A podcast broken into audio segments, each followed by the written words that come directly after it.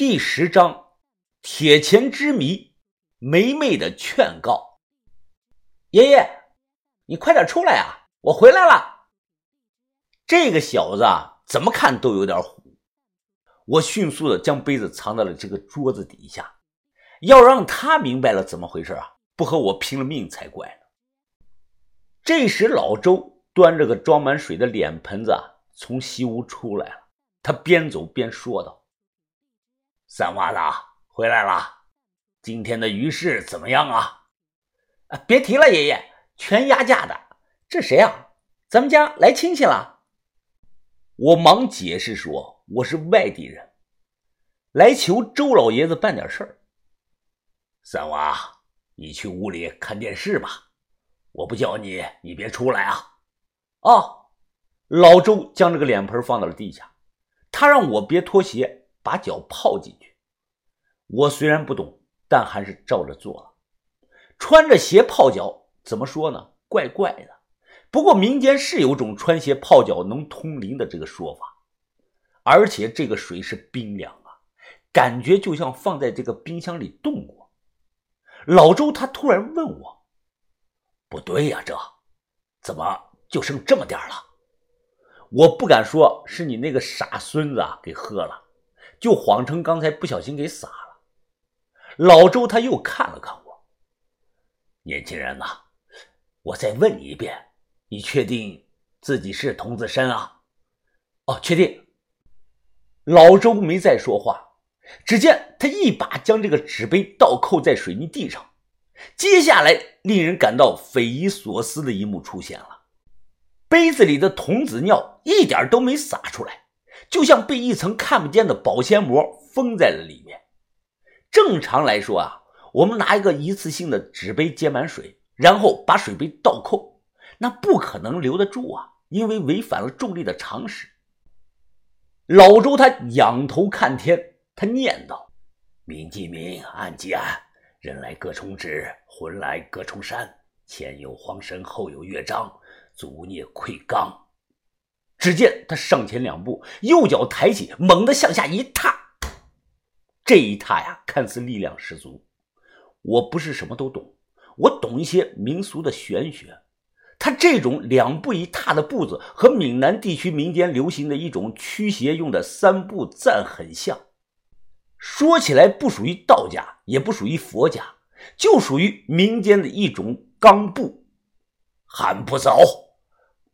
老周又猛踏了一步，他第二脚过后，我突然觉得脖子一阵的剧痛，就像扭着了。什么异常都没有发生，我眼睛没有看到他描述的这个狐狸。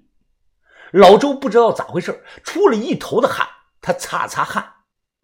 哎呀，我年纪大了，这才踏了两步就腰酸背痛的。年轻那阵儿啊，我一晚上踏个二三十脚。都和没事人一样啊！这就好了。我问他：“好了，东西已经走了，等下把盆里的水泼到门口就行了。”看我表情是将信将疑，老周他淡淡的说道：“年轻人呐，你要相信我，胡林这种邪物一般不会跟着人上岸的。”你肯定是去了不该去的地方，我去了哪里自己清楚。他这么一说啊，我顿时有些做贼心虚了。我将一千多块钱放在桌子上，老爷子，我来得及，身上就带着这么点钱，剩下的四千块钱我下午取了给你送过来。哎，不急，年轻人，什么钱不钱的，救死扶伤是我们。淳安踏地先生一门的职责所在呀，说是这么说，他那收钱进怀里的这个速度可一点都不慢。看他脸上那个灿烂的笑容，这让我觉得啊，自己是否上当受骗了呢？是不是人家联合起来针对外地人做的一个局呢？但要是那样的话，人可以串通，但是呢，网吧凭空出现这个泥脚印，怎么解释呢？我感觉脚步沉重，怎么解释呢？消失的咖啡怎么解释呢？童子尿密封不洒是怎么解释呢？这些你根本解释不通。就花了几千块钱而已。我还是那句江湖的老话：天下之大，是无奇不有啊！宁信其有，不信其无。破财消灾，买个安心。上午九点多，梅梅突然给我打了个电话。梅梅在电话中啊，情绪非常的激动。向老板，了不得呀！你那枚钱，我发给了国外一个专门玩铁钱的大家看了，对方断定这个钱是一种历史不在的新品种。它填补了宋代时期浙江钱间的一段空白史呢。我忙问道：“怎么讲？是试铸品种？它是不是和淳熙元宝贝正一个钱间出来的？”梅梅她激动地说道：“呀，没那么简单。贝正是神权间的品种，你这个不是神权间的东西，它肯定是当时从某个不知名的钱间试铸出来的东西啊。”很有研究的价值。我们说的是专业话，圈外人或许听不懂。南宋时期呢，很多铜钱背后都有这个钱间的记号。你比如现在能见到这个淳熙元宝背正字、背全字、背广字铜钱，千道元宝背正字、背松字铜钱，还有开禧通宝背立字铜钱。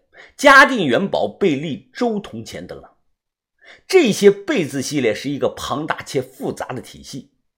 我在湖里捞到这个小铁钱，就是这个庞大体系的新成员。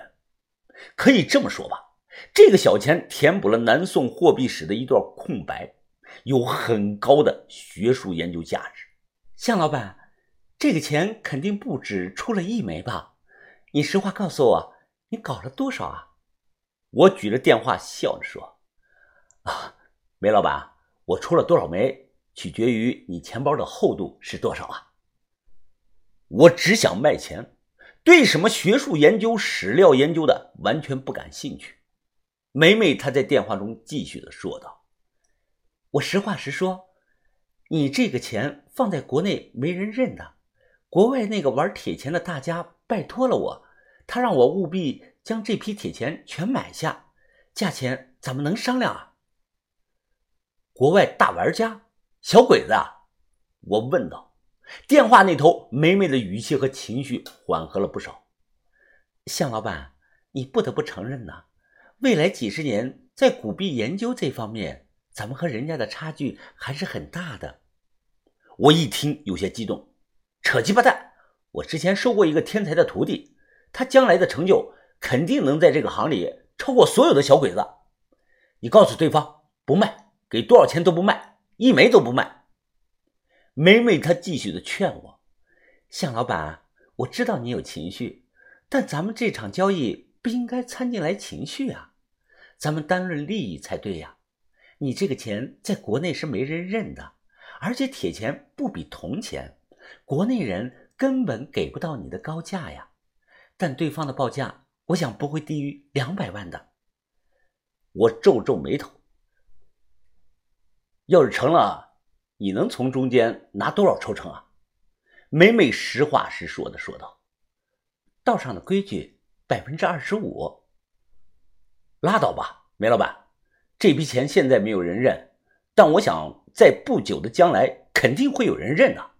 没别的原因，我就是单纯的不喜欢小鬼子，卖不掉。我就自己放着，我向一峰不缺那两百万。美美还想劝我，我直接挂了他。美美作为南方数一数二的古币商，他肯定不缺几十万的抽成。我猜他是想赚这个岛国藏家的人情，好从对方那里买到某些好东西。小鬼子手里啊，好东西非常的多，很多都是有钱买不来的。单看这个古币这个圈子。也就是民国时期的罗伯昭、方耀宇这些人能和小鬼子碰一碰藏品的质量，其他人不行。